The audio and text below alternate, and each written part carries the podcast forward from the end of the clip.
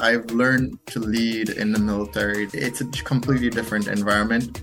And I'm very humbled by the bravery and the selflessness and the family commitment and institutional commitment. Welcome to More Life. In this Veterans Day episode, we celebrate those who serve and the skill they bring to their civilian roles. Hartford Healthcare's Steve Coates talks with Keith Grant, APRN, Vice President of Operations for the Hartford region and United States Air Force reservist. Keith also served as Hartford Healthcare's Senior System Director of Infection Prevention throughout the pandemic. Once COVID 19 hit Connecticut, Keith became one of those trusted voices and faces that would update the state regularly through the crisis. His expertise and leadership skills helped both his colleagues and the general public navigate through very uncertain times. He's got a great story. Here's Steve Coates. So, do you think the pandemic is over? The pandemic isn't no longer COVID nineteen. It's no longer death from COVID nineteen, right? It's it's a mental health illness that's been caused by COVID nineteen. The pandemic is the economic starvation that certain individuals have had to go through in the last two years in order for them to survive and is trying now to recover. I think the pandemic is us collaborating. Let's hope that's not over, right?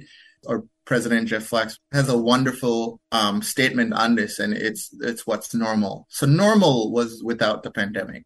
Let's do better than normal, which is with the pandemic. We've rise to many occasions. We've changed lives. We've changed people's mindset. So it, I don't think the pandemic is over. I don't think it's going to be over for a very long time.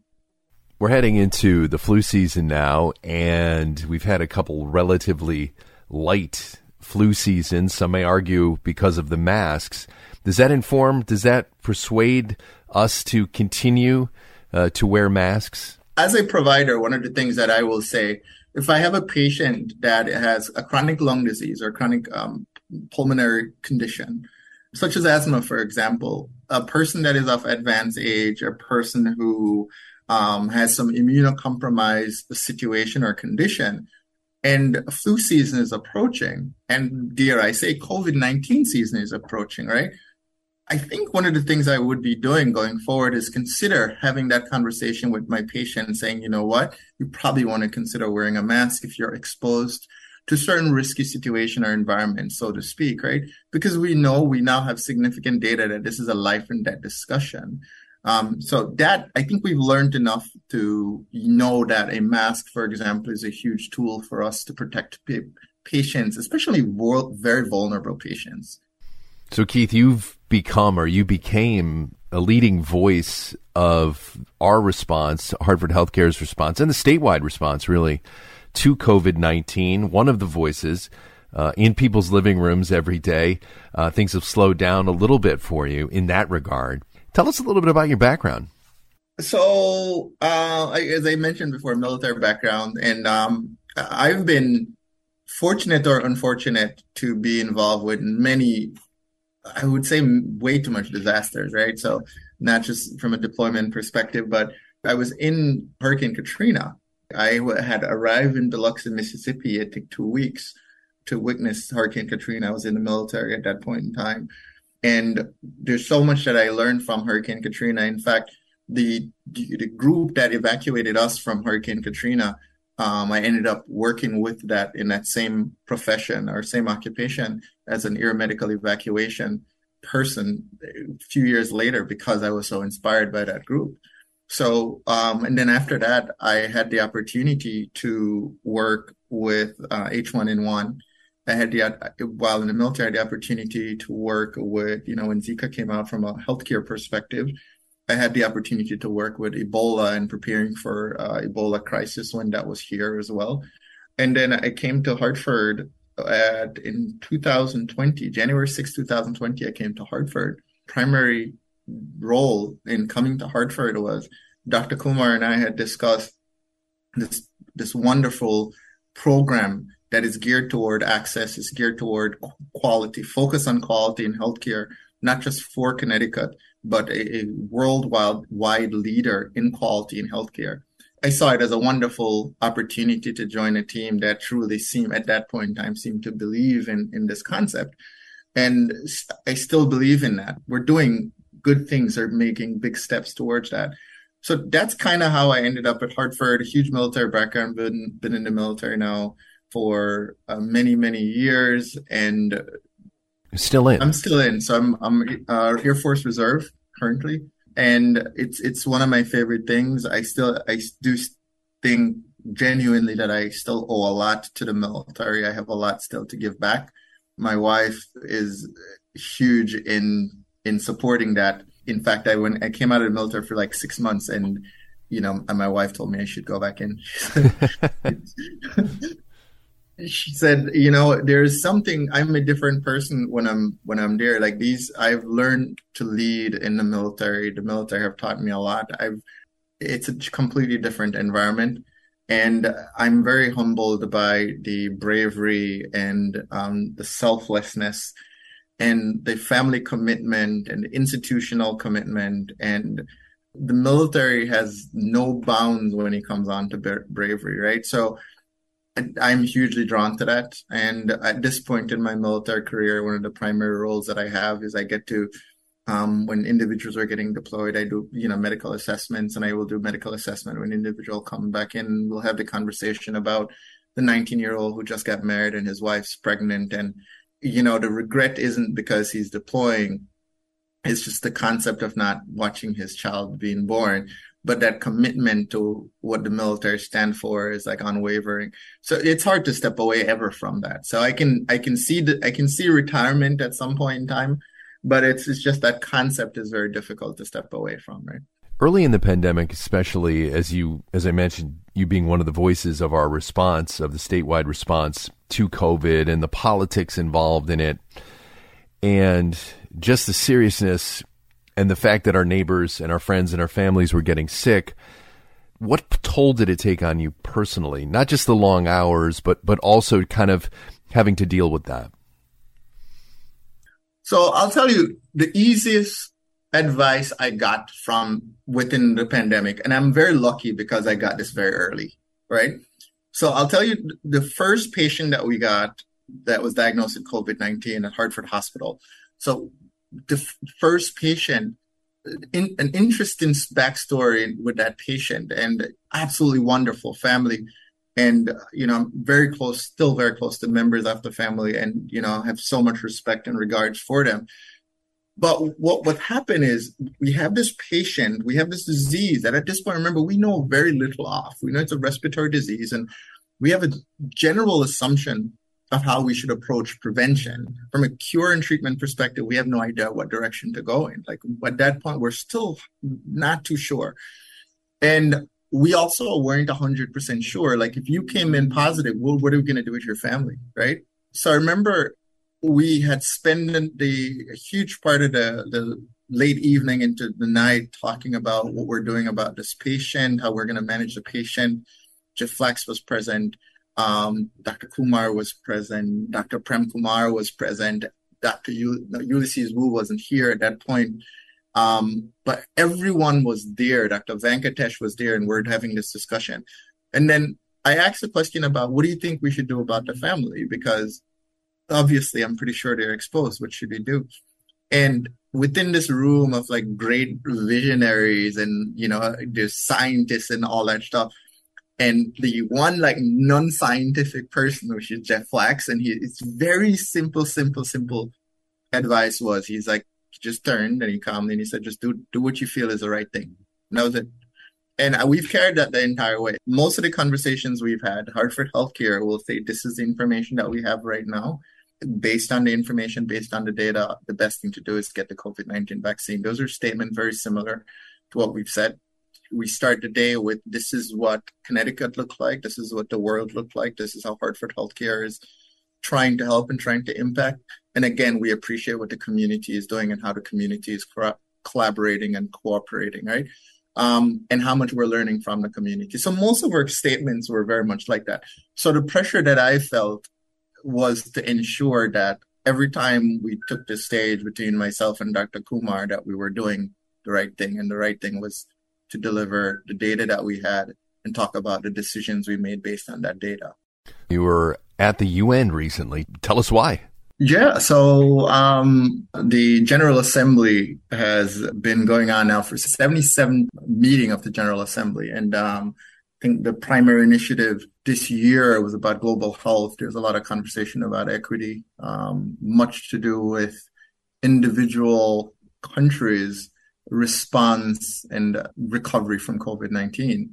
And, you know, Hartford Healthcare has played a significant role in the management and recovery in the state of Connecticut. But uh, I think more applicable or more relevant is the partnerships that we've had, or we have from a global perspective. Really early in the pandemic, we're contacted by the Consul General of uh, Jamaica to ask if we could help in any way. And one of the things that we developed and that we relied on heavily as a health system was a toolkit, a COVID 19 toolkit. I think everyone's pretty much acquainted with that document at this point in time. So we basically created a document that would be more specific to that country to kind of look at the epidemiology, the resource and adjoining resources, knowing that a country that size normally have other countries reaching out. So, you know, how do they go about vetting certain things such as PPE and so forth?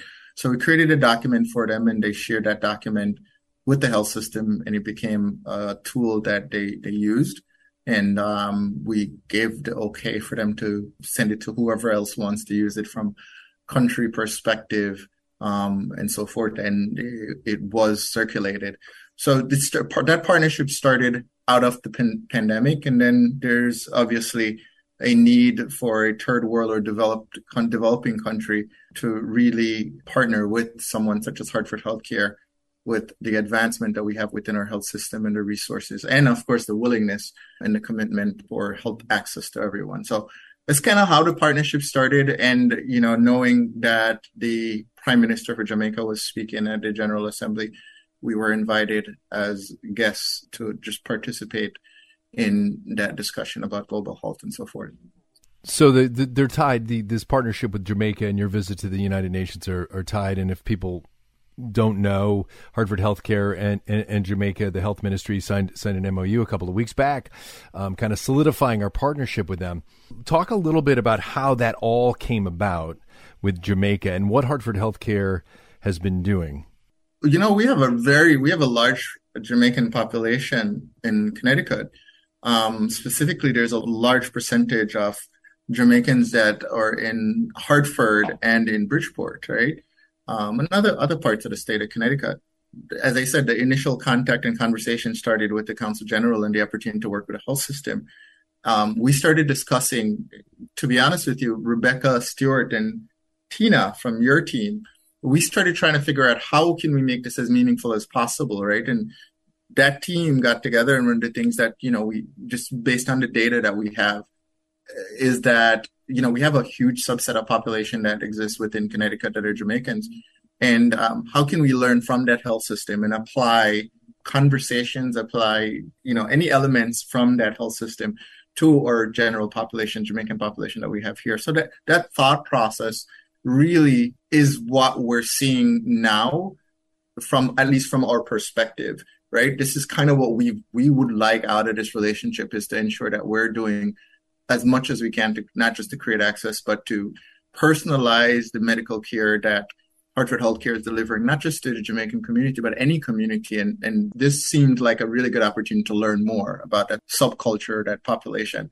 So that's kind of how that started. And what we realized really quickly is that the challenges that they do have you know, if you look at the both systems, right, so the Jamaican health system and our health system, you can see that the challenges are very similar, even though the resources that we have significantly surpasses that which they have at their disposal.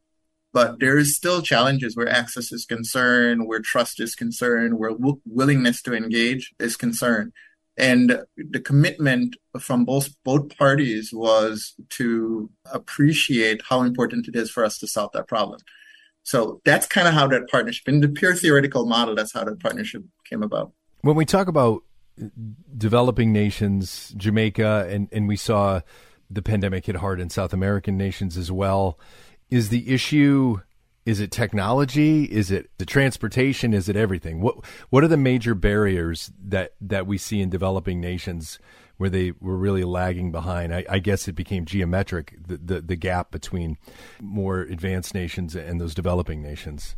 Steve, that that's actually a really good question. And you know what we found was that it's very difficult for us to use our assessment of our current system here at Hartford and then try to use that as a um, parameter for judging or, or a- assessing what the gaps are in Jamaica. You know what I mean? Because we're significantly more advanced in many, many ways. We're significantly more advanced.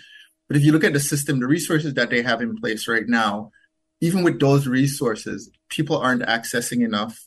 There's there's a overwhelming um, problem when it comes on to uncontrolled diabetes, uncontrolled hypertension, cardiovascular disease is rampant. There is a, for example, during COVID 19, because they, they had to defer elective surgery, there's now a significant backlog on surgical cases. So even with the existing resources that they have right now, right, not even considering the evolution that has happened over the last, I'd say, 10 to 20 years, from a science perspective, technology perspective, Jamaica is not even in that conversation yet, right?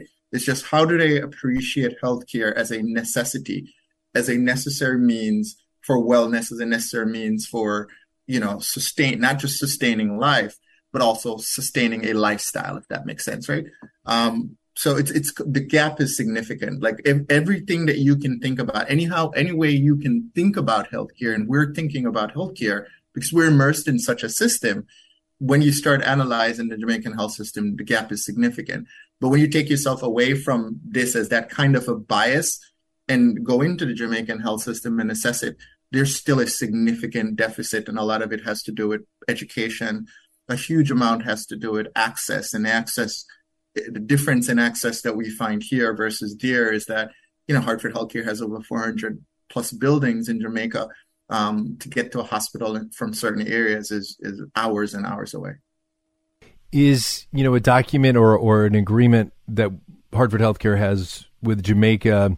It seems like you know it's a small piece of the puzzle but it seems as though the UN has taken notice. People have taken notice is that even though it's a small step, this is a way that we can address this not only in Jamaica but in other developing nations as well, with partnerships with bigger health systems with governments. You think that's kind of one of the positives that, that came from the pandemic? A huge positive, and it's not just with Jamaica, right? So when you think about who did we partner with, who who do we continue to partner with throughout the pandemic? Yale and Hartford were, you know, hand in hand throughout this pandemic, right? And Trinity Health as well. These are systems that generally were considered competitors um, throughout this pandemic, there has not been a uh, judgment or conversation about Yale and Hartford competing at any in any means, right? And through that, we've now started to look at different areas that we can potentially collaborate on. And it's the same thing. Like when we build a platform in how we can help Jamaica, so far we've donated uh, O2 concentrators, we've donated um, over half a million dollars worth of PPE. We've donated millions of dollars worth of equipment to furnish a hospital and equip a new hospital in Jamaica.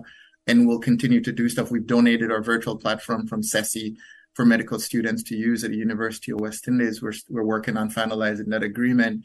We're building, reviewing policies. We've donated our health system as a ready access for consultant, which basically means if you're in Jamaica and something is wrong and needs for a specific neurology um, expert that is not available in that country, we're committed to create a pathway for conversations to be had, consultants or consulting resources to be shifted, I guess you could say, in that direction.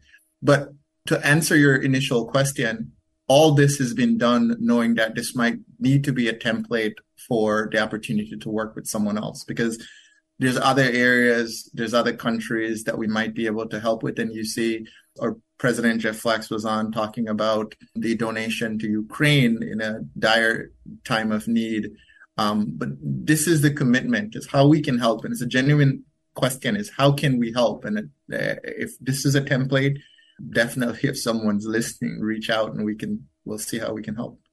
And another thing from the pandemic, there's light that's been shined on the need to address equity in how care is delivered. Some might ask, why did it take this? Why did it take this event to kind of refocus us on this issue? It's an excellent question. Now, there's there's a wealth divide that really defined the people who were really really affected by COVID nineteen, especially in the beginning, right?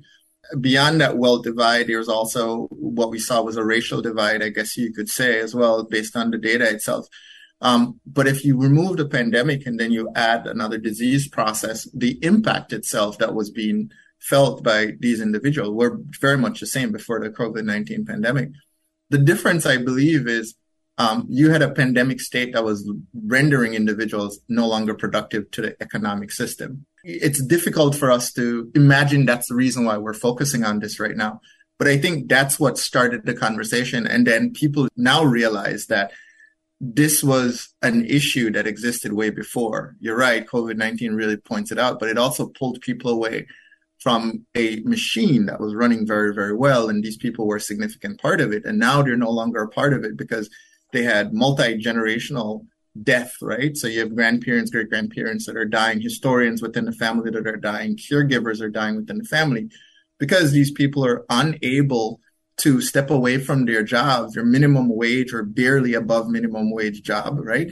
Um, they're unable to step away from the high risk um, occupation that they were performing, and hence exposure, and hence um, the increase of a potential COVID 19, and hence the fact that there's no focus on I have comorbid conditions, I have not been seeing a PCP or been engaged with the health system or been engaged um, by the health system in order for me to ensure that my system is ready to fight COVID 19. It's interesting way to approach it in that it really is, it starts with that wealth, that line itself. It truly starts with that income line. And then we can get down to like, yes, there's racial disparities as well existing, but I think COVID 19 generally impacted the poorer of us the worst, which is really sad. I guess it's hard to take to think about the pandemic and then and then reflect on the positives that have resulted from our um, reaction, from our preparedness for the pandemic. But you can look back and and say we're set up now in the future uh, to address these things through partnerships and other things like that. Absolutely, and and you know from a military mindset, there's a lot of things that I learned how to approach true math, true science, true military teaching and um, through just life lessons. If you're unable to see the light through the thick, dense darkness, um, you know, that's where failure starts. It is easy for us to really sit back and dwell on what went wrong in this pandemic. It is quite possibly will go down in history as the worst experience for multi generations, right? That being said, as you said before, there's collaborative efforts that's been achieved. There's advancements in science that was achieved and expedited because of the significant human suffering that was going on.